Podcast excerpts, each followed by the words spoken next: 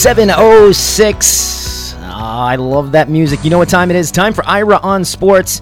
95.9 True Oldies Channel. Mike and Sean here as well. And boy, do we have a big show on tap for you. Ira's all decked out in his U.S. Open gear.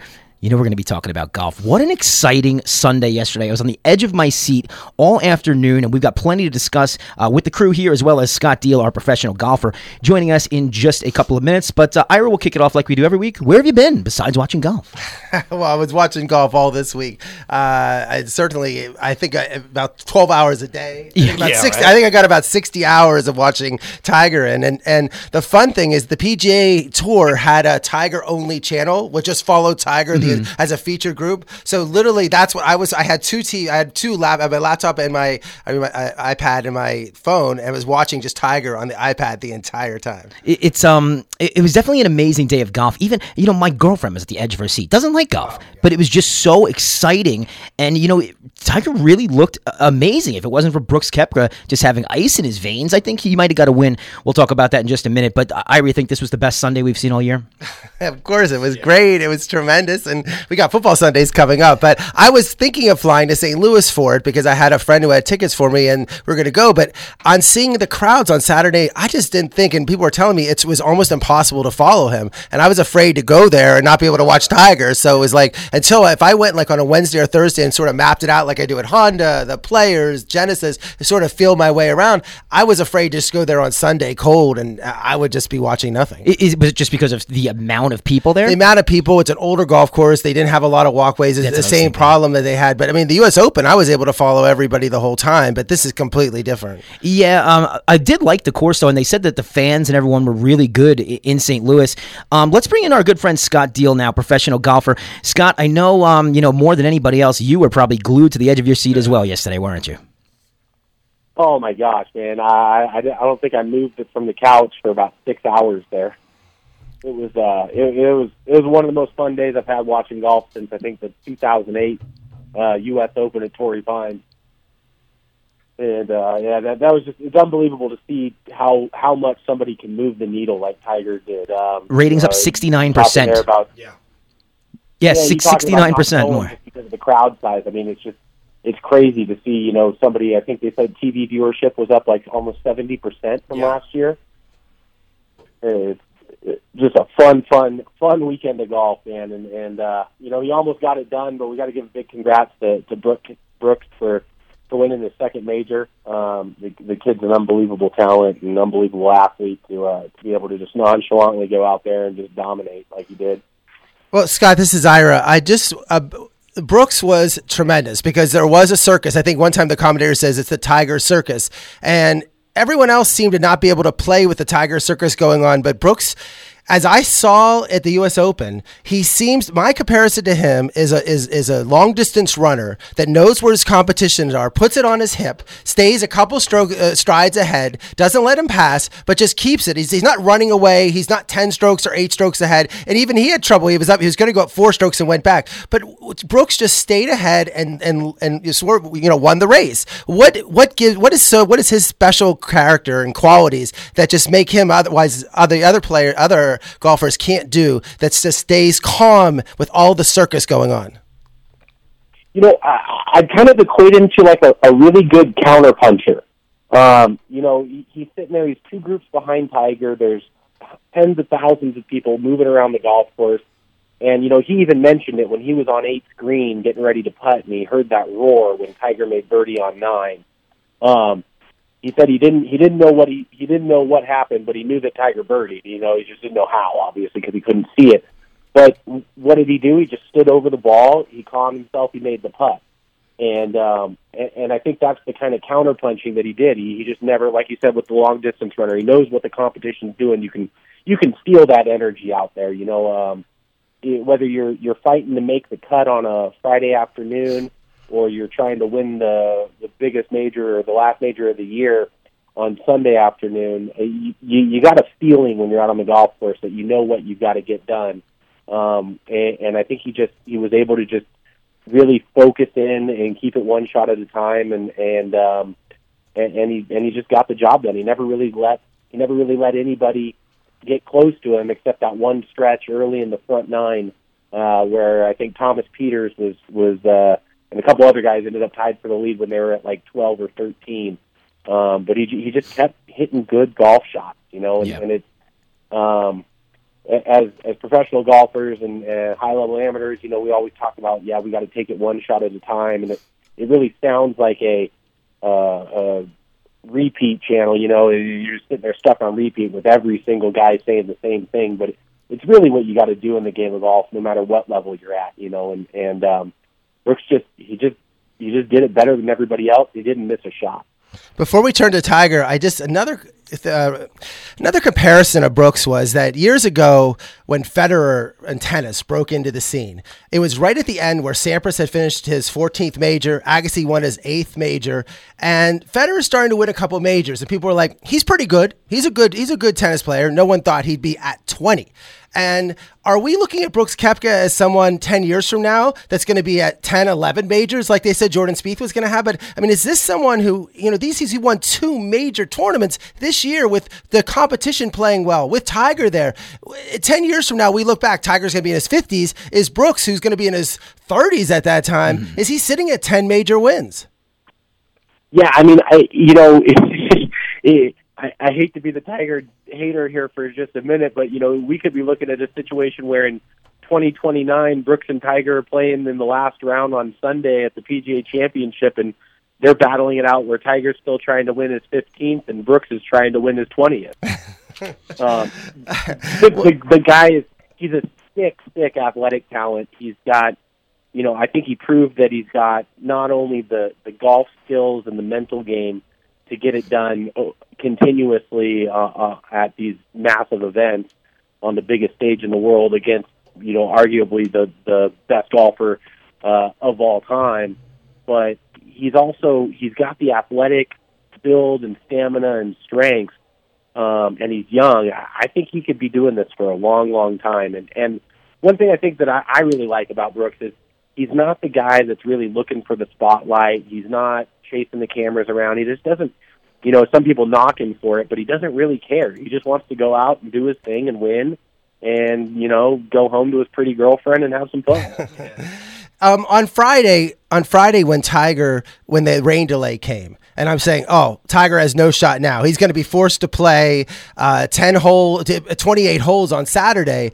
Uh, Tiger came back and, and, had a good Saturday. I mean, he came back at 7 a.m. and then, but it, it didn't really affect him. Uh, where did you see him? Were you when the rain delay and what affected that rain delay? Do you believe had on the tournament? So I, I think it really, you know, regardless, Ti- Tiger did come back and he played well Saturday morning, and then he played really well in the third round again. But I think that that Friday round of golf, with the momentum he was having and the look in his eye, I mean, I think he could have shot 62 or 63 pretty easily the way he was hitting the ball, and, and that rain delay kind of killed the momentum a little bit for him. Um, you know, at the same time, he- he's played a lot of golf in the last in the last month, and a little break, you know, arguably could have given him some time to get some rehab work done and and kind of get his body refreshed to where he could go out and play well for the next two and a half days. And then on Sunday, Scott, when when Tiger on the first nine holes was seven with out of the first seven fairways can't hit the fairway, but he's still shooting two under. I, I, it's almost like that Mike or Sean could have gone out there and just hit a driver and then say, "Tiger, take it from there." Um, so true. but I, how how does it how does in in, a, in the in the in the PGA Championship Tiger not hit a fairway but still go two under in the first nine holes? Well, it's it's it's because he's Tiger Woods. Yeah. I mean, the guy's you know he's he's he really is he's the greatest player ever. Um, he, Tiger's never. I don't think he was in an uncomfortable position not hitting fairways because he's he's historically and statistically never been a really good driver of the golf ball. Um, I, I think that I I think that you know he would have had a much better chance at winning had he hit a few extra fairways throughout the week. Uh, you look at the strokes gained off the tee stats for the week. Brooks was uh, plus one point four seven, and Tiger was minus point eight oh eight. So I mean, there's you know a little over two shots right there, and that's that's the tail of the tournament in and of itself, with as long as that rough was. But but for Tiger to be missing fairways like that, he he I think he's just you know able to draw on on past times where where he's never hit fairways and won and won huge tournaments and come from behind, um, and just been able to kind of block that out and and not uh, worry about what's going to happen. You know, I think a big thing in golf that um, the best the best players in the world do better than a lot of uh, everybody else. I mean, even other great players, just not the best, is they they have already accepted all possible outcomes of the shot that they've hit before they pull the trigger. So no matter where that ball goes, they've already accepted that anything could happen with it. All they could do is just try and hit the shot they're trying to hit, and then go up and just see what they can do from the next one. You know, it's that whole hit it, find it, and hit it again mentality. And um, and I think when you can, when Tiger is in that mindset and he's so accepting and so fo- ultra hyper focused on what he's got to do and the ultimate goal, you know, where he has to do it from on the second shot doesn't really matter anymore. 717. This is Ira on Sports 95.9, the true oldies channel. Mike and Sean are here as well. We're speaking with professional golfer Scott Deal. Scott, you know this game better than anybody. And Tiger, you know, is in a little bit of a weird position on Sunday. Usually in the majors, he's the one being chased. He was the chaser. Obviously didn't get it done. Two shots off. Did you personally think that Tiger Woods was going to come back and win on Sunday? Uh, yeah, I really did. Um, and I don't know if that's just me really wanting him to do it because I'm a huge Tiger fan. Um, but but I, I think I, I I had that gut feeling on on Sunday morning when they showed that clip of him walking through the parking lot with his hat on backwards and his sunglasses on in his red shirt. He just he just looked like he was a man on a mission and he was ready to go. Uh, and and I, I really did think he was going to get it done. Um, with that, I thought that I, I also thought that Brooks was going to have to make a mistake. Yeah. I don't think I didn't think Brooks was going to have to make two or three mistakes, but he if if Brooks had made one little falter there, I think Tiger would have gotten it done. Um, and, and again, you know, I the the 17th hole really killed him. Uh, he three putted it on Saturday afternoon, and then he hit his tee shot into the hazard and had to kind of just punch it out. Luckily, he found his ball there and was able to advance it. But that 17th hole, when you look at the at the scores throughout the, through the tournament, I mean, everybody at the top of the leaderboard birdied 17 three out of four days, and, and Tiger making two pars on the weekend there uh, really kind of crushed it for him. But but Tiger looks like he, with the way he played this week, the way he played at the Open Championship, uh, even the way he played at the Bridgestone. I mean, he looks like he's going to win. Uh, not just once or twice again, but he's going to win a lot in the next five to ten years. Scott, you mentioned about 17, the par five. And on Saturday, he was putting for eagle. I mean, he had a legitimate shot. If he makes that yeah. eagle there, he's going to be at 10 under in before Adam Scott. So he would play played with Koepka for that final round. What different? What difference do you think it would be? I think I know the answer, but what would have been cool to have Koepka and Tiger in that final group, and what pressure would Koepka? Because my friends who were at the tournament said Koepka's crowd was nothing. There was nobody, nobody. following him at all. Everybody was with Tiger. It'd be nice to see if I mean Koepka heard the crowds, but it's one thing to be hearing, another thing to actually be playing with Tiger. Yeah. yeah. I think there's a big difference there. Uh, the amount of people just you know not just that every time you pick your tee up and you look over before you walk down the fairway at your caddy and you've got Tiger Woods standing there just staring you down.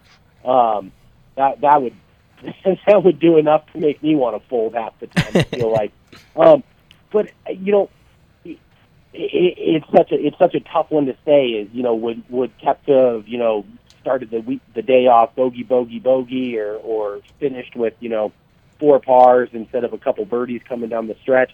Um, you know, I don't I don't think he would have pulled it off if Tiger if he and Tiger were playing in the same group. I really don't.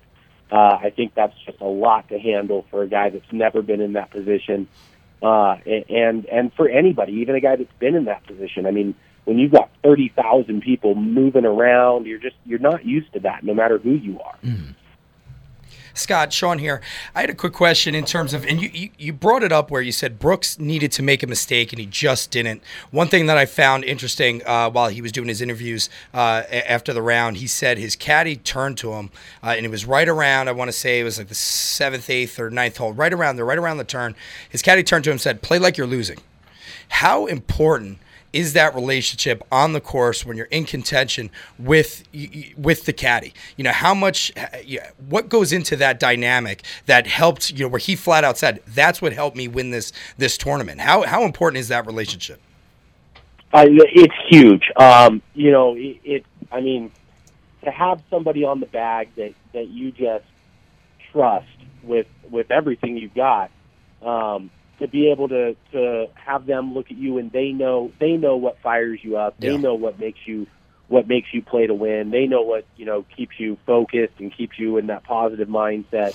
Um, Brooks has talked a lot about over the past few weeks in his media calls. Uh, he's talked a lot about uh, he's always kind of playing with a chip on his shoulder, and um, you know I, I think that comment that his caddy made there was really big in in the fact that you know when you're out ahead and you're just kind of cruising like that, um, you know I think it's easy to get well, it, it's easy to get comfortable, and and you know with any sport, the, as soon as you as soon as you take one play off, you know that's in football that's when you get hurt. Um, in basketball, that's when you you know you lose your defense. That that's in golf. That's when you just that three or four seconds of, of lost focus or just not extreme hyper focus is when you hit just that little errant shot that misses, you know, 10 feet right and kicks down into a bunker and, and you make an easy bogey instead of an easy birdie. And um, I think Brooks just having having a guy like that on his bag that that they've worked so well together and they've won so many times together. I mean, um, you know, we got to look at the. Everybody talks about who is this Brooks Koepka guy. He's only Yeah. got one tour win, but he's got tons of wins on the European tour. He's got tons of wins that. on the Challenge tour. I mean, this is a guy that he doesn't like to lose, and he's not really accustomed to losing, Yeah. especially when he's in the lead. Yeah. You know, I, I think he and Tiger are really cut from the same mold. Um, they Brooks just hasn't kind of gotten that limelight yet. Yeah. And, and I'm happy you mentioned that, uh, you know, because I you do see that. I mean, this guy goes out and he plays to win. He's not playing conservative. Uh, you mentioned that, you know, when he talks to the media, this guy is somebody that won two out of the last five majors coming into this this tournament. Okay, after the first round, not one media request. Why do you why do you think that is? You know, this is a guy that's you know he's like I said he's won two out of the last five majors. Good looking dude, personable. You'd that- think that they'd be all over. that's what I don't understand. You know, what is it about him? Is it a personality thing? Guys on the tour don't like him. The media just is it because he only has one tour win outside of this? You know, now three of six uh, of the last majors. You know, what is it about Brooks? You know, I think I think Brooks is. Um, I don't want to put him in the category of Patrick Reed or Bubba Watson, where guys, you know, are vocal about not liking him because I'm. Uh, from what I've seen, I don't know Brooks personally, but from what I've seen from guys that I do know, what I've heard is that everybody really likes Brooks. Yeah, Um, and I, I think he's just so much more nonchalant uh, than than a lot of the other guys out there, you know. Yeah. And, and he's just kind of he's the big guy that hits it far, and he doesn't really he doesn't really do anything super special. Uh, he doesn't he doesn't have a big equipment contract that draws a lot. That should change attention, soon. So he's not on he's not on the commercials. I think, and I really think that may be more of a as we talk about it here. That may be more of a of a play in it than anything else. Yeah. You know, we look at the the four major winners this year. Well, the three major winners, um, Brooks being Brooks winning two of them. Uh, none of the guys have a, an equipment contract. Yeah. uh, they're all crazy. it's the year of the free agent, and Yeah. I think that's the that extra media attention that you know a DJ or a Sergio or Tiger get by being on commercials constantly, by being in all of the Golf Digest full page ads, and you know on on all of the different Instagram accounts for the uh, for the equipment manufacturers sites and everything. That's a that's a huge play into who's popular and who's not, just from you know just that osmosis of course. uh, that that we get across with being such a media driven country um, and, and and in society. And so I, I think that really plays a lot into it. Um, you know, I think if we see Brooks take the big contract with TaylorMade next year and is all of a sudden all over, you know, the front page of Golf Digest and every ad inside of it, social media and everything, I think he starts to become more of a name because of that than he really does because of his play. yeah, I think they can't ignore him anymore. I mean, that's where we're at. Right. And, and they can't. They really can't. Um, you know, it, it's uh, he's he's it's interesting because you know I follow every every golf Instagram account you can possibly think of, and over the last two months, European Tour has had Brooks kind of highlighted on their social media a lot, um, and yet no no other Instagram or social media account uh, in the golf world has really highlighted him. You know, over a week after one of his wins, and so it'll be I think it'll be really interesting to see what happens here in December and January when contracts are coming up and who decides to pick who up and what he does and and how that really changes uh, the public and the golf world um, perception of, of is Brooks Koepka a star. One last question, Scott. Um, one of the big uh, controversies or commentaries or whatever was the Ryder Cup and how the first eight uh, seeds for the Americans, the first eight players, were picked and set in stone at this tournament. I mean, Koepka, DJ, Justin Thomas, Patrick Reed, Spieth, Fowler, Bubba Watson, and Webb Simpson all made it, and no one's gonna. I mean, that's a murderer's row right there. Mm-hmm. Um, I think there's no doubt that Tiger and Phil will be the the next two, and then I guess there's two others that they can add uh, for Jim Furyk, the captain. Uh, any guess who the other two players he's going to add will be? Yeah, I'm re- I'm really glad you brought this up because one thing I wanted to make sure I mentioned here is I, I wanted to give a big congratulations first to uh, to Matt Kuchar for becoming the uh, vice captain for the Ryder Cup team this Cooch. year. Uh, I don't think uh, I, I don't think Tiger is going to be taking that position, and, and I don't think Kuchar is going to be getting the nod for it for one of the players picks. Uh, so I think his play this week really, Tiger's play really solidified Kuchar with the vice captain spot. But um, for the other two positions uh, or two spots on the team, you know, it's really hard to to not pick Bryson DeChambeau with the year he's having, and and his ability to play match play. You know, he's won the USAM. He's played well in all the match play events, uh, and the kid's a, a really gutsy player. You know, he's I think he's good in the locker room. He brings a little bit of a different edge to the locker room uh, that nobody else does, and and you know he played practice round with uh, Tiger and Jim Furyk and Kevin Na on uh, I believe it was the Tuesday or Wednesday they played a practice round together at PGA this week. Um, I think Bryson's played this week and over the last month has, has really probably solidified his spot. Um, and so it's, it, I really think it's down to do you pick Kevin Kisner, Kevin Na, or Xander Schauffele? And, uh, and, and, you know, my gut tells me that Kisner is going to get the nod. Um, I, being a Vegas guy, I, I'd really love to see Kevin Na get it. I think he's been playing really well. Um, and Kevin Na is not the kind of guy that's going to give up a hole. He's a, he's a fighter, and he's got one of the best short games in the game of golf. Um, but but I, I I think it's those it's down to, to those two guys. I just don't I don't think Xander Schauffele gets the nod there. I want to thank you so much for stopping by. He is Scott Deal, our professional golfer and our golf consultant here on Ira on Sports. 729, this is Ira on Sports, True Oldies channel. Mike and Sean here as well. I, Ira, uh, you know, I'll ask you this question. We, I asked it to um, Scott as well. What were you thinking on Sunday? I mean, you're the biggest Tiger fan in the biz. You th- probably thought he, he had a shot to do this, didn't you? Well, I, I, knew he had a shot, but of all the people who had the lead, I didn't want Koepka to have course. it. Yeah. I, it's the only one. I, we saw what Jordan Spieth did. I, Dustin Johnson melted at the U.S. Open. Uh, Spieth melted at the British Open. Uh, Rory, Rory has his head problems closing constantly. Yeah. I wasn't concerned about anybody else, but Koepka. That Koepka concerned me tremendously. He had just ice in his veins. I mean, it looked like he was playing by himself. He wasn't concerned about anything. He was out there playing his game, and he played very, very well. Sean, what about you? You think Tiger was going to do it? Oh yeah, of course. I mean, and it wasn't just did I think he was going to do it. I just wanted him to do it so much, so maybe I was biasing it.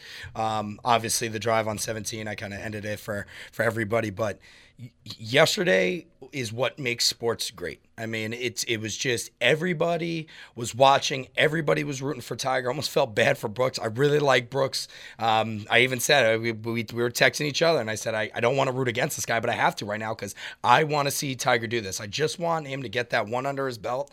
Uh, but it's it's just exciting. I mean, I think the biggest winner of all this is just golf as in general. Um, the PGA has to be ecstatic. Sixty nine percent up over last year. I mean, year. yeah, I mean that that's in, those are insane numbers right there. So the money that's coming in, and what's going to be great too is now that you think about that, Tiger is officially back, right? We can we've always 100%. said it, it's coming, But think about when he goes to a tournament now, how the purses are going to go up. Every single player on the tour right now is excited that Tiger's back. They're fearful, you know, they don't want to go up against him on a Sunday, but they know if he's in a tournament, purses will go up. So I, I just think the world of golf, uh, from the fans to the players to to, to the tour, uh, just just unbelievable, and It- it's exciting. It's interesting, and I, I heard this analysis today. This is the, you know, Tiger created this monster. This whole generation of golfers that he's now having to battle are because of him. Oh. He made the sport this way. Now he's got 26 year old kids who are amazing, and he's got to fight with them, you know, pu- pushing 40 years old.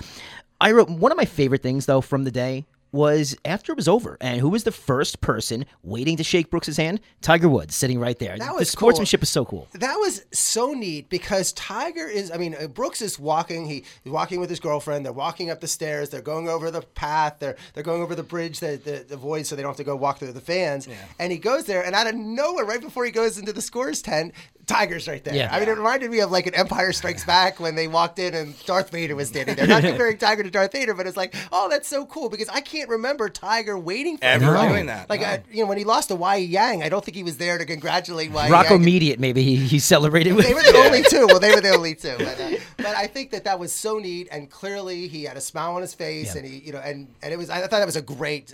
I'm glad You could TV. tell. I'm glad TV caught it, and even uh, it was just it was just a great. It was a great scene. Sean, you've mentioned um, Brooks has kind of had some weird go throughs with some of these other players, and maybe they don't support him as much as they do some of the other guys. Well, yeah, it's it, it's weird because when he was off, I mean, and the craziest thing about this is, you know, when I was looking it up, I knew he had hurt his in, uh, his wrist, but we, didn't, I didn't know how bad it was. I mean, this guy almost never played golf again after last year's Open Championship. A few weeks later, hurt his wrist. Every time he was going to specialists, the diagnosis just kept getting worse. He actually had no ligaments in his in his wrist, right? Pretty much the ligaments that connected everything that made him move were gone. He had to do a, a bone marrow transplant from his hip. That had to take. Then he had to do two months of uh, plasma uh, injections. So he was in a soft cast for two months. Did pick up a, a golf club for another three months, ninety days, and then you know another month, two months to get back in shape to get back out there. And he said, you know, when he won when he won the Open, um, you know, just a few months ago, he said it felt like he was dead. One, he wasn't able to play the sport he loved anymore, and it's like no one reached out to him. He said only three people reached out to him. It was Spieth, Bubba, and Phil. You know, so that's where I, I asked Scott, you know, what is it about this guy that, you know, it doesn't seem as if he has the support of the players around him. And then that was also so surprising that Tiger was there. Rickie Fowler was there. Um, you know, so he does have the support of the guy. So it is kind of strange why, you know, you have this guy who's won, you know, three out of the past six majors, doesn't even get a media call after the first day of this tournament, after being the, the reigning two time uh, U.S. Open champion. At least you might want to talk to the guy, somebody. Um, so it's, it's kind of perplexing, but kudos to Brooks, um, phenomenal, and and that was a great gesture by by Tiger. But you know, we also want to mention Rickie too because you know Rickie's one of the best guys on the on the tour for stuff like that. Speaking of Rickie, and pretty much, I mean, if you looked at the leaderboard on Sunday morning, you were looking at it like this is going to be a fun day of golf. But there was something that stood out uh, amongst most of these guys, Ira, and you nailed it. In you know, we were texting all day. This was like the Jupiter Open. I I mean, it, it- these so many of these guys live in our backyard, and they were the you know the top golfers this weekend. Forget the Ryder Cup. I think there should be the West Palm Beach for the, rest, the rest of the, The world, yeah. Because you can get Brooks, Tiger, Rory, Justin Thomas, Rickie. Daniel Rickie. Berger, Rickie Fowler, and okay, put those guys against everybody else in the world. I mean, that's what it should be. It should be the West Palm Beach versus the rest of the world. Uh, you know, taking a look at the And they would win. oh, it, it'd be it'd be interesting to watch. Um, Ira, what do we have? Maybe five or six tournaments left. I- Tell us about the schedule going forward, and you think there, there's a win in, in here for Tiger somewhere? Well, it's going to be weird what how he decides to do. Um, they have a week off. Well, they're playing the Wyndham, which is very few of the star players play after this event, and then they have there's four tournaments: Northern Trust in Paramus, New Jersey, the Dell Technologies in Boston, the BMW in Newtown Square in Boston, and then the Tour Championships in Atlanta. And the fields get widowed down as it goes on. But you don't have to play in all the tournaments. You can some of the golfers can sit out and still accumulate enough points. The question is, is Tiger going to want to play, or any of the other golfers going to want to play four straight tournaments? Now next year, this all changes. There will only be two FedEx Championship events and then the Tour Championships, and everyone will have to play those three events. That's why the schedule is changing. It's going to be in August, so it'll be very interesting. I I doubt Tiger's going to play in four tournaments in a row. Yeah, I would- I would and I doubt, doubt any that. one of them will. I, I'd be shocked if any of these guys plays in four tournaments in a row. And then you have the Tour Championships, and then you have the Ryder Cup in September. So I, I want to say one thing about Scott, about what Scott said. I sort of disagree with his. Uh,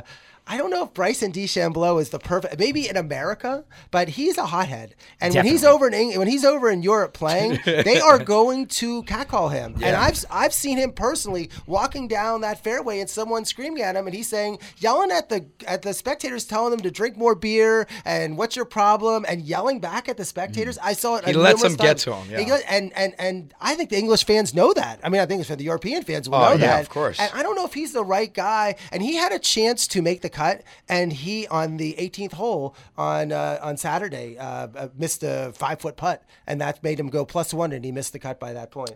Um, I like.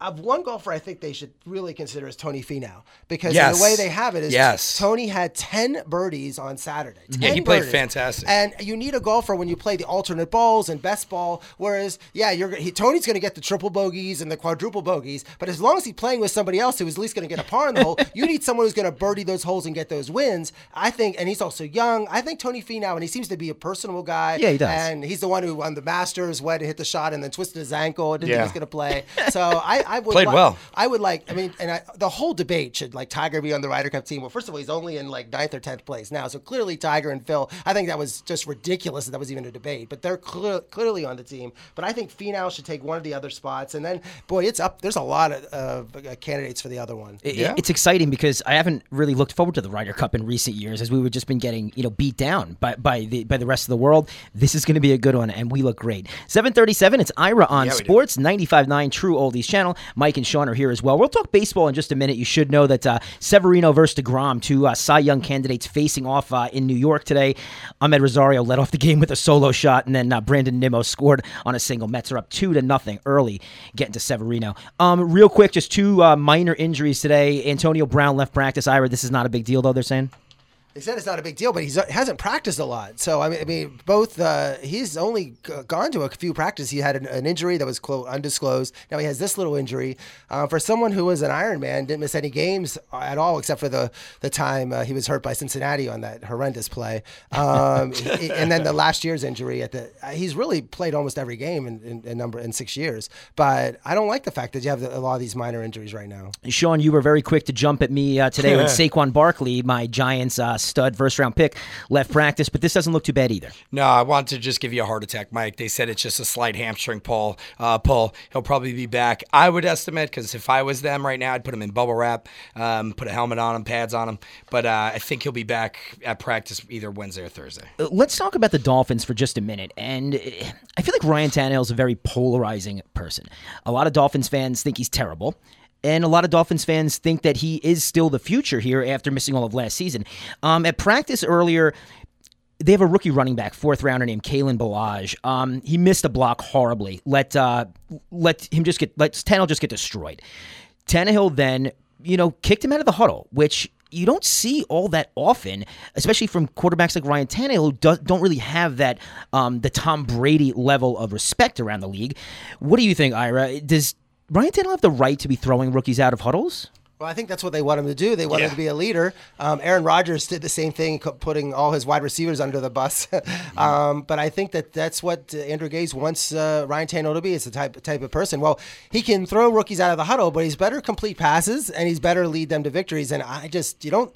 I'm not sold on these Dolphins having a great year, but uh, I think that's what you're. I think you're. I think it was almost like an example. They wanted to make an example of Ballage. I, I don't think the Dolphins are going to have a great year either, especially, you know, they got rid of their three best players in, in the offseason. um, so it's, it's going to be tough, especially, you know, they weren't great last year anyways. You know, granted, Jay Cutler was under the helm. Sean, what do you think? Ryan Tannehill, should be throwing people out of huddles? Of course, and, and the fact that it's a rookie or whoever it is, at the end of the day, that's his team. He's the quarterback. That's what the quarterbacks are supposed to do. Do you think that's the first time a player, a quarterback in this training camp, has thrown a player out of the huddle? It just goes, you know, it, it, just goes unreported because it's it is an Aaron Rodgers or whoever it is. Where the reason why this is a story because it is Ryan Tannehill. Is he a franchise quarterback? What is he? Um, they're looking for a story in Miami right now because there's not much to be there because of all the uh, subtractions that they've had. I, I like it. Uh, he deserves to do it. This is a other quarterback too who's had two knee injuries. The reason why Ballage was thrown out is because he missed a block. If I'm a quarterback, hey, you better keep me safe or you don't get to be on the field.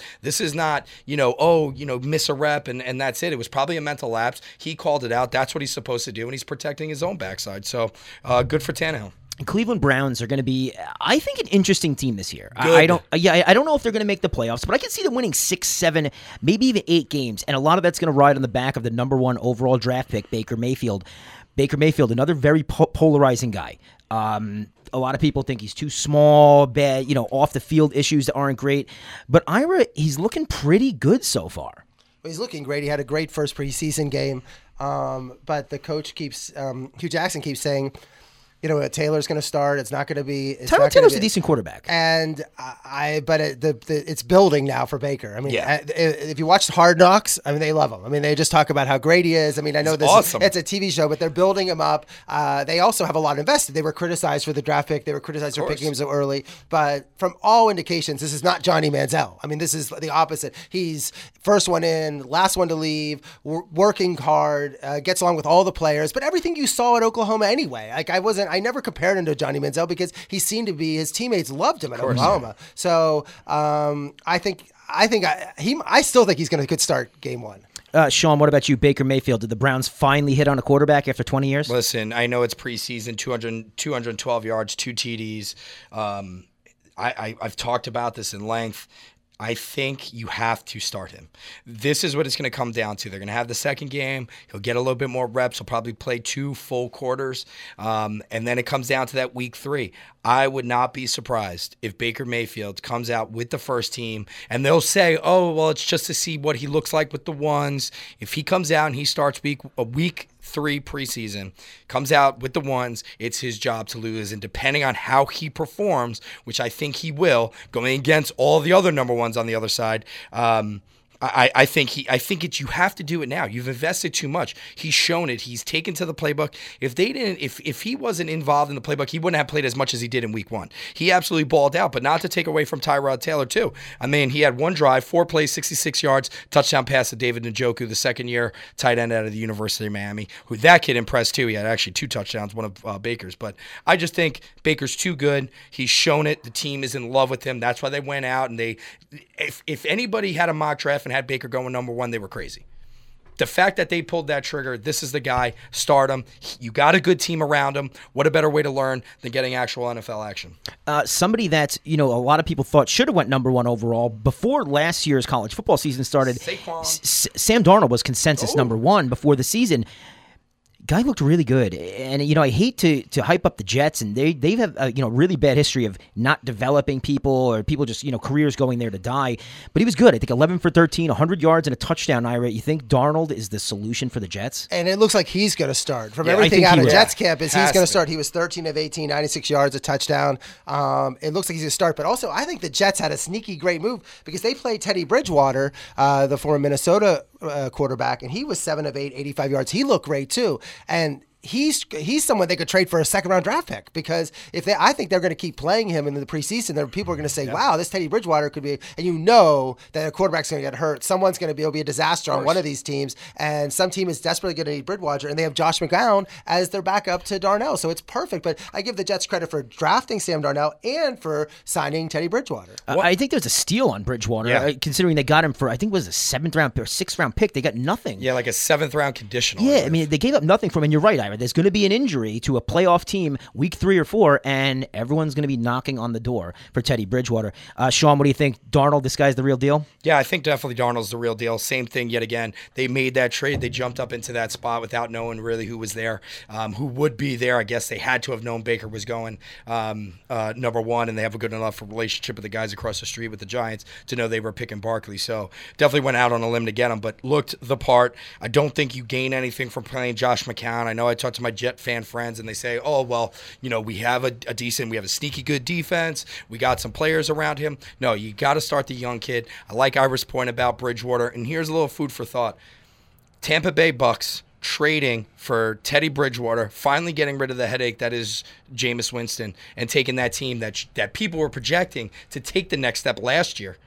And and with the additions that they made, DeSean Jackson, getting the uh, Hamilton, the the wide receiver from uh, Penn State last year in the draft, uh, the running back that they drafted this year. I mean, I think I, I, if I was Tampa Bay, I would entertain that idea. No one's talking about that. No, absolutely, and I mean uh, he's out for four games, so you know you, are going to start off the season. Their first four games are three losses, even with Winston. And they're starting Ryan Fitzpatrick. Yeah, yeah. so I mean this. Who knows the offense can get them through four games, but yet again, why not get out of that fifth year team option, get out of the way of Jameis? He's already had a suspension. There's got to be something that they can do to recoup some money off, at least based off of this sal- uh, this year's salary, and and give up. I don't know. I don't know if Bridgewater could get a, a, a a, second round pick only because the knee injury was so significant. But if you toss out a fourth, the Jets would take that in a heartbeat. I, would think so. Going into camp, there's always rookies that that impress. And Ira, you've got a list here of guys that you're really keeping your eye on. But first, Sean, why don't you tell us a little bit about Shaquem Griffin?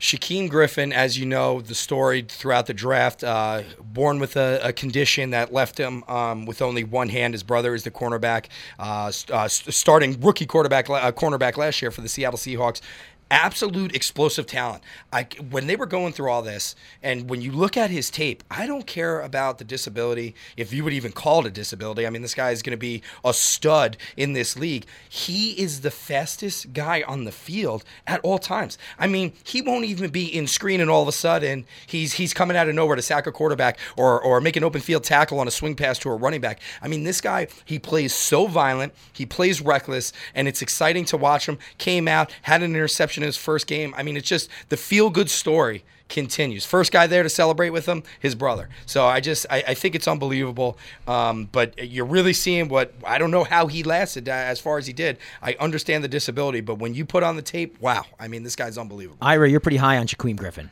Oh, he's phenomenal, phenomenal, and it's a great story. It's what it's a it's a feel good story for the NFL. I mean, Seattle's had all these problems, and everyone's complaining, and Earl Thomas is holding out, and Richard Sherman left and criticized them. But when you have a guy like Shaquill Griffin on the team, that's tremendous. Um, Ira, you're a big fantasy guy. So am I one of the things you have to look out for is these rookies because you never know who's going to be the next um, Kareem Hunt, who's going to come in and you know be a stud that you can get in the later rounds. You think Royce Freeman could be that this year? Um, for Denver, he's been looking good, and I think that that's a that's a lineup where they're they, you know Denver likes to run. After Terrell Davis went down for years, it seemed like whoever they put in at running back would be like the number yeah. one running back. Um, there was a big injury though this past week. Derrius Guice for Washington Redskins. Uh, people thought he was going to be a super stud, and they said he would be like Kareem Hunt for uh, because Alex Smith is the quarterback. Washington's going to mm-hmm. run the ball a lot, be conservative, carry the ball, and he tore his ACL. It's it's sad because he's unbelievable. I I personally think he was better than Leonard Fournette. Leonard Fournette, that last year when he was there, you know, I'm not saying he was faking injuries, but obviously he's being very precautious. Uh, Derrius uh, Guice came in and absolutely balled out. Last year, balled out. There was a little character concerns. He seems to be a little eccentric, but he doesn't seem like a guy that would actually be a problem off the field. Devastating blow because I, even though a, da- a Dallas Cowboy fan, can't stand the Redskins. I was excited to see this kid play. I hate the Redskins. Yeah, and I think he would have been a. That's who I was going to pick for fantasy. I thought like a sixth oh. or seventh round fantasy player um, because you want someone who's going to be the dominant, like Kareem Hunt was last year. He's a bowling ball. That's I mean, what he is last year I was deciding between Dalvin Cook from Minnesota, out of Florida State, and Kareem Hunt. And then Cook got hurt. Now this now we know that he's hurt. Cook got hurt in the third game, mm-hmm. and he looked good. Game. So he looked great. But he, he's back this year, so he, and he, I can draft him again if I want. Seven forty nine Ira on Sports ninety five nine True Oldies channel. Mike and Sean here as well. Let's switch gears to baseball. Yankees what are they? Uh, 30 games over 500 and about a dozen games out of the division. it's just absolutely ridiculous how good Boston is. Ira, any chance of catching Boston? Let me give you this stat. Chris Sale in his last seven starts, ERA 0.2. 0.2 ERA. You, you Not think, 2.0. That's 0.2. Yeah, 0.20 ERA. That's absurd. Ira, giving the Yanks any shot here, or is this wild card? Oh, they have no shot at all. Uh, the question is, I think it's a good question, is that the record for wins is 116. Seattle did it 2001. The Yankees had 114 in 1998. Um, they have, they're 85 and 35. 80. I mean, that's like crazy video numbers. game numbers. They're 50 games ahead of the Baltimore Orioles. Um, there's 42 games left. They go 32 and 10. I, the question is, will they push it?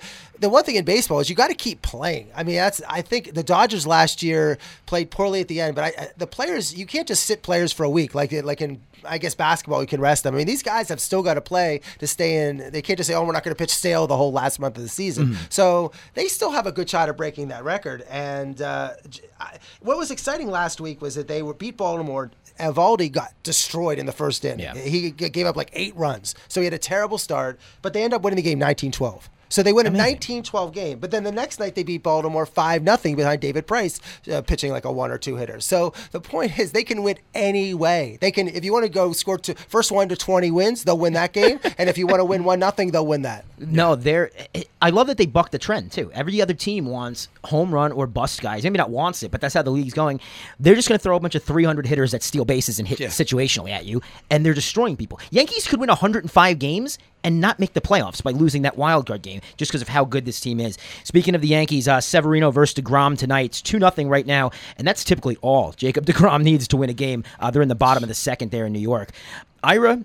DeGrom, Cy Young winner on an awful Mets team. What do you think? He's six and I mean, it just shows you what the people think about win totals. I mean, when we were younger, it was like twenty some wins. You had to win between. He's six and seven. He's won six games. He's not. He might not win ten games, and he's going to win the Cy Young without being a starter and not winning ten games. Um, it's just amazing with Saber met with uh, metrics and and uh, computer analysis and and those things. But he's a great pitcher, and uh, I think the Mets were smart not trading him and to build around him. There's an excellent article in the Post this week about how the Mets should really start to say, let's let's we're in a big ballpark. Let's have an odd team instead of trying to hit home runs all the time. Let's have a team that's going to uh, steal bases and drive runs in. old old National League baseball that's uh, kind of gotten away. Um, I think the last one, Sean, was probably Felix Hernandez, one with more losses than wins on a terrible Mariners team, but he was lights out. Sean, are you given if the season ended today, is DeGrom your NL Cy Yeah, Young? you bring up a good point with Felix. I remember there was a year, and I don't know if Clemens won it, but I just remember that year that he he had m- uh, more losses than wins when he was with the Astros, but his ERA was like sub two. He led the league in strikeouts, and I still don't think they gave it to him. So I don't see how you give it to him over Chris Sale, who's just dominating. I mean, who's just having a great year. I know when you look at the numbers, NL. ERA. Um, oh, NL, correct. Well, but even Scherzer, that's uh, that's Yeah, what I was thinking. Yeah, Scherzer, who yet again has another you know outing that he's got 13 strikeouts, seven innings. I mean, the guy's just mowing people down. So if if Scherzer can continue to pitch this way for the way out, uh, for the, the rest of the year, and on top of it, somehow, some way, get the Nationals uh, into the playoffs, I think I think it goes to Scherzer dunk dunk shot. Ira, this was an interesting trade deadline because there was a lot of moves made and a lot of big name pitchers moved around. A lot of smaller guys too that are uh, that are paying dividends already. What do you think was the best or most important move of the trade deadline? I don't, I don't. There's been a lot of moves. I, I, I, I we talked about this last week about Hamels. Uh, last night he pitched a one hitter. I mean, he, seven innings pitch, one hit, one run. Scherzer has seven innings, three hits, and they end up uh, winning in a grand slam at, at the bottom of the ninth inning. Uh, I think Hamels is a big time pitcher. He's been playing in Texas where no one cared about anything. I think it's. Uh, I think this was. I think that was a big signing, and I think the Cubs, the National League is. The only teams that are that are eliminated are the Mets, Marlins, Reds, and Padres. Everyone else, even the Pirates, if they went on a run, could make the playoffs. They were buyers at the deadline. Right. the one team that sort of that looks like the Red Sox, Yankees, Astros, A's. Uh, the only one team that really looks good is the Cubs, and I think that. So if I think the Cubs are going to be Hamels is going to be your game two starter. Uh, I think that. So I think Hamels is the big the big move. Sean, what about you? Any moves that uh, stand out as being difference makers? Well, obviously the Machado. I mean, that's that solidifies that team, that lineup. But I think it's more or less the moves that weren't made. I mean, Degrom. Are the Mets willing to commit to him? Uh, Bryce Harper. I mean, I have no idea how the Nationals. It's they must be in love somehow with that team and saying, "Hey, we still have a shot to get in." But what really, like, what are you playing for there when you can get it and get real value for the guy? He's walking away. I mean, I think that was the biggest noise or, or Mike news Rizzo must know he's saying. I, It- I don't just understand. It doesn't make any Yeah. sense. I mean, they could have got some high end prospects. They have some young guys coming up now uh, that they would still be a team that could compete in that division without Bryce, and then load up um, uh, with some with some young talent. So I still think that was just the biggest biggest head scratcher to me. Bi- you know, speaking of moves that don't really make any sense, I love Derek Jeter. I- mean, like to the point of like man crush. Like I'll name my son Derek, but I have no idea, Ira, what he's doing with these Miami Marlins. He's shipping off their players. this guy McKenzie Mills isn't even in the top hundred prospects. Justin Bour, granted, he's not the you know the the end all be all at first base. The guy can play though. He's an addition to any team. Justin Bour shipped off to the Phillies for prospect McKenzie Mills. Do you think that Jeter knows what he's doing, Ira? Like, do these moves make sense to you? Well, they have the worst record in the National League. Um, they, Yelich is potentially for the Milwaukee is going to be the MVP of the National League. Is isn't in a contender for it. And then Stanton has 29 home runs. And Ozuna, who I thought was going to have this great year for our Cardinals, is really not having that good a year. Um, and but then to trade Warren, I, I'm like, I didn't know what he made. He made 3.4 million. Because it was a friendly contract. and he is on the first year of an arbitration. He's he's a first year arbitration player, so it's not like he has this ridiculous contract. He had 19 home runs, 54 RBIs. Why, why get rid of a player that you know and for for nothing? It doesn't make any sense at all. They have the worst record. I, I that's a total head scratcher. I thought he was on an expiring contract, or that uh, when I went and looked at the contracts, I I said like, why would they get rid of someone like that? you know, it, it made no sense to me, and I like him as a player. I I mean, he he's a gamer. It doesn't help that he's you know only gets three at bats a game because they ne- they never bat through more than three times. He's got nobody on base in front of him ever. Uh, Sean, uh, you love Jeter too. Do you understand what's going on here? No, I mean, uh, unless it's a complete strip down, change the culture, you know, and and and really truly hit a reset button. I mean, there is no other explanation for it outside of that. I mean, and that's what it has to be. I know that in the past few months they've signed something like uh, 12 to 13 international players, more than half of them coming from the Dominican Republic. So I don't know if they're trying to build that way. Um, you know, get young players on the cheap. Uh, but but this team, we're not we're not going to know if what he's doing is going to work for at least another three to four years. I mean, that that's truly what it's going to take. But when he's jettisoning these people off, it's not like he's getting super uber talents back. You're not trading Chapman for Gleyber Torres. I mean, that that's not that's not what's happening here. So I understood the stand, even though I felt like he could have got more. But you know, it, it, it was more just salary shed. We have no chance to compete, and we're paying this guy's the highest paid player in the league right now. You know, so um, I, I just I think you can't judge it right now. You can, but I don't know what the finished product is. But it's going to take about three to four years before we see that. That that brings me to Ira's point though about like this was a really friendly contract, three point four million dollars in today's baseball. It's not a lot of money. I mean, so to be giving him up for a guy that's you know not even in the top ten in the Phillies organization uh, as far as prospects go, just really doesn't make any sense to me. He did say though that he's keeping JT Realmuto. that's that's the big splash out of Marlins camp that JT Realmuto's not going anywhere. Great player, but I mean at this point. Trade him too. Wh- wh- What's what's the point of, of keeping anybody? Like you said, I think this is a total strip down. 757 Ira on Sports, True Oldies channel. Mike and Sean here as well. We're going to go over. We always do. Let's move to basketball. Ira, it was solidified today, I believe. My boy Carmelo Anthony going to the Rockets on a one year deal. This is like a made for TV movie. Ira. This is the Kardashians. I they I I lived in New York and and and when Carmelo and and Mike D'Antoni, who's the coach, couldn't stand each other. Hated each other. Mello Carmelo went into the front office Insanity, and baby. said and said and said you either I I won't play if you don't fire him. It's either me or him. And what? And they clearly they would fight on the sidelines. They would fight on the court. They'd fight in the locker room. They wouldn't talk to each other. Uh, he was so f- mad when Jeremy Lin was playing so great, and it took away from Carmelo getting the ball so much, and he was furious about that. Now I know people say, "Well, there's Chris Paul on the team, and he'll soothe The, but what if Chris Paul gets hurt? What if I I I don't see this move. I mean, this is this is uh, it- Carmelo's a great player. It might fit in with the thing, but the fact that they had such they did not get along. This was not now. D'Antoni's spun this a little, but as someone who followed the Knicks every game, this this was as as hostile a coach player relationship as I can ever remember. You're absolutely Yeah, right. the, the biggest difference from now to then is he's not the leader of this team.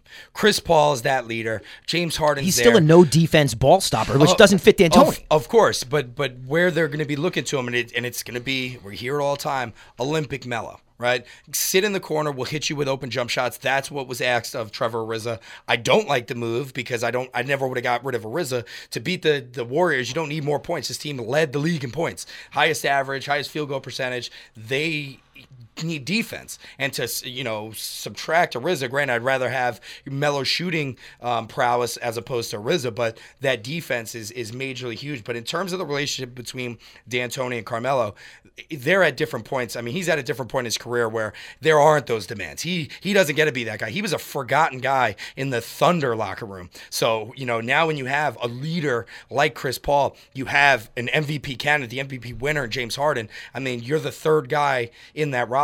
Uh, You know, on that roster now. I just don't see the the dynamic between D'Antoni and Melo being a problem now as opposed to back then. Nah, I can already see it. The the lackadaisical defense. He's gonna not hustle at all on some play coming back, and D'Antoni's gonna lose it on him, like we saw with the Knicks the issues weren't over on the- and over again. Yeah, but they weren't with defense. It was that he was the ball stopper. As you see in terms of this offense, it's a lie high, pick and pop. He's playing a role within that offense where I don't see. uh, He's going to stand there. He gets the ball. He's supposed to shoot it. I mean, that's it. He's not dribble driving. They might put him in the post a little bit, but in my opinion, where that is, I mean, he's just a different player. Asked to do a different thing, which he kind of did in Oklahoma City. Did we hear anything from Melo having words with uh, Billy Donovan? You know that I, I just I just don't see that happening again. And and those issues were solely on the offensive side, not on the defensive side. Ira, let's switch gears to tennis. Your boy Rafael Nadal wins the Rogers Cup.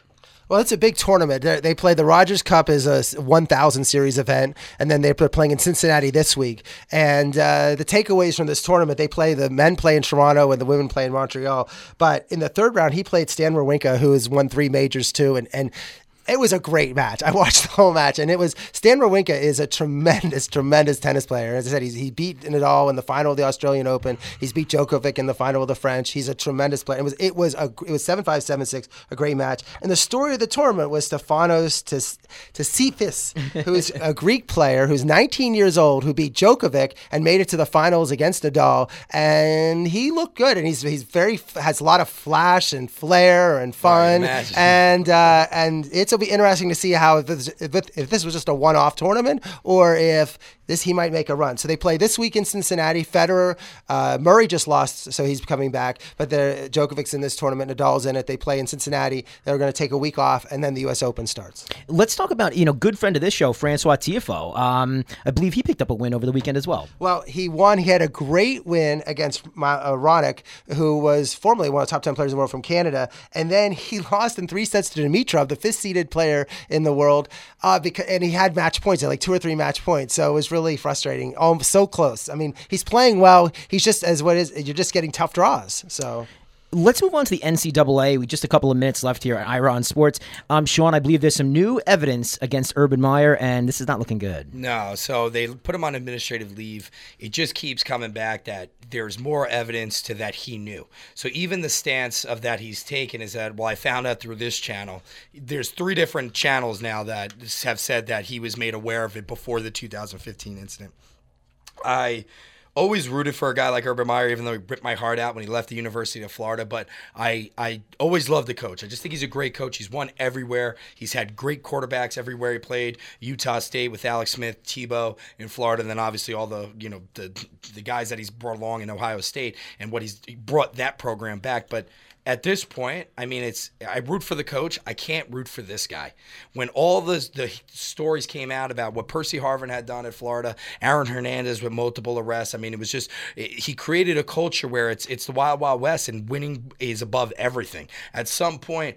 You know, when you sit down, you go into these families' homes and you talk to these parents' kids, you're talking about, hey, I'm going to make this person a man. I'm going to do this. I'm going to do this. And there's a lot of integrity that goes into that conversation. They look at that person, they trust this person with their child. And to hear stuff like this a good point. coming out, I mean, it's just, it's saddening because I, like I said, I, I there'll always be a place in my heart for Urban Meyer, man. Brought two championships to, to the, to the Florida program. So, uh, but after this, I mean, it's, the guy's made his millions. He needs to be fired and no one needs to give him a a job again because of the news and everything that's come out of Florida now also at Ohio State. I mean, he, he's, he's got to be done. Ira, what are you thinking? Urban Meyer, career over? No, I don't think it is. I think I think if it was going to happen, it was going to happen fast. I think it doesn't happen now. I think when you saw with Pitino, it happened a lot quicker.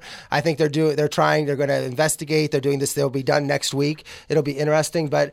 I, I think they're going to look at it and say, look, he, he did his duty. He reported the inc- he reported what he knew. He followed through, and uh, I think he's going to hang on. I, I think if they were going to do it, they were going to do it but early enough. They would have moved it out. But uh, They the- seem to be wanting to keep him. they want Yeah. to keep him, but also like he reported to the AD. Now, the athletic director and there are a lot of people in the administration and also the entire staff. They're not going to fire quote their entire staff, their coach, the athletic director, the whole athletic department. I mean, he wasn't the only one who knew. There's so many people knew about the issues, and they can't get rid of everybody. And I think they're going to say, look, maybe I you know, one or two game suspension, but I think he stays in. I think DJ Durkin of uh, Maryland gets fired. Yes, 100%. I don't think that Urban Meyer gets fired. And, and and Urban Meyer, like I said, I don't think he gets fired either. I just think you have to.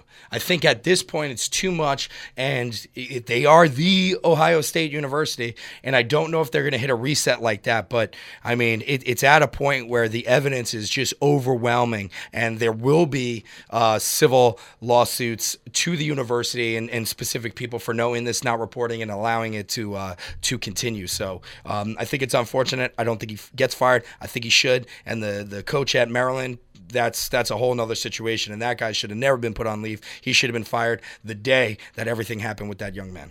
Ira, one of the things that it kind of irks me about college football is that at the beginning of the year, there's so many 82 to 3 blowouts, Bama beating FIU and stuff like this. But the first weekend of NCAA action is actually going to be pretty intense. Well, it's cool. I mean, I I get I love college football. So I mean, I'm like looking ahead, and yeah, Penn State's playing Appalachian State. The first game is Duquesne at UMass, August 25th at 5:30.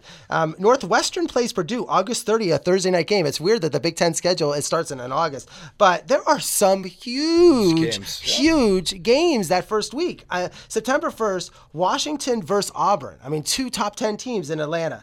Tennessee versus West Virginia in Charlotte. And then, of course, Michigan at Notre Dame, which can't get much bigger than that at Notre Dame. These other ones are more, more neutral sites Alabama, Louisville, and Orlando. Uh, September 2nd is Miami versus LSU and in Dallas. And then Virginia Tech is going to be at Florida State on September 3rd. So it's uh, those are, those are some really good games to start the season. Yeah, no, and, and, and the, the key being that uh, the Miami versus LSU in uh, at AT and T Stadium, uh, Miami's Jerry got a tough World. schedule. Yeah, and it's it's if you go back that game every year, right? So that's the Advocare Classic. So last year, I'm a Gator fan. That was Michigan, Florida. Year before, Alabama, USC. Year before that, Alabama, and Wisconsin. Florida State, Oklahoma State. LSU versus TCU. I mean, Michigan versus Alabama. That game every year is is two top ten you know teams going at it. So. Um, you don't see it a lot, but you usually see one or two games to start the year, and that LSU Miami game is going to be phenomenal. And it's important because a lot of these games, eh, now that it goes into the, the college football playoff, they they matter. I mean, Yeah, you have a matter. win. This is a win. They're looking at this win over Appalachian, then the Appalachian State win. So these are really important games. And also, remember when Florida State a couple years ago lost that first game and Yeah. Francois got hurt and their injuries to their quarterbacks and their team got injured, and it could set the whole team in a downward spiral. So uh, I think it's it, it's I think these games are awesome. And and another point on that game though too, for the reason why this teams take it, obviously the money that goes into it. I mean, it's got its own essential classic name to it, the Advocare Classic. I mean, so there's a lot of dollars that go to these universities, but whoever wins that game, Miami or LSU, has the entire year now to make up for it. And voters' minds, that game happened. Oh, it was the first game of the season. They can talk themselves into a team if they lose that first game. So there is a plus to that. There is a plus to that game. Let's uh let's wrap it up, guys. This has been an, an amazing show. We've had so much fun. Scott Deal, want to thank him so much for stopping by. Our pro golfer. Ira, where are you headed this week? Um, I might. I think I might see some baseball games this week. I'm not sure where, but I'm going to be in LA and might see some Dodger games. It sounds like fun. Like I said, we are out of time. Thank you so much for popping by. Ira on Sports on behalf of Sean and Ira. I'm Mike. Let's catch up next Monday night. Ira on Sports.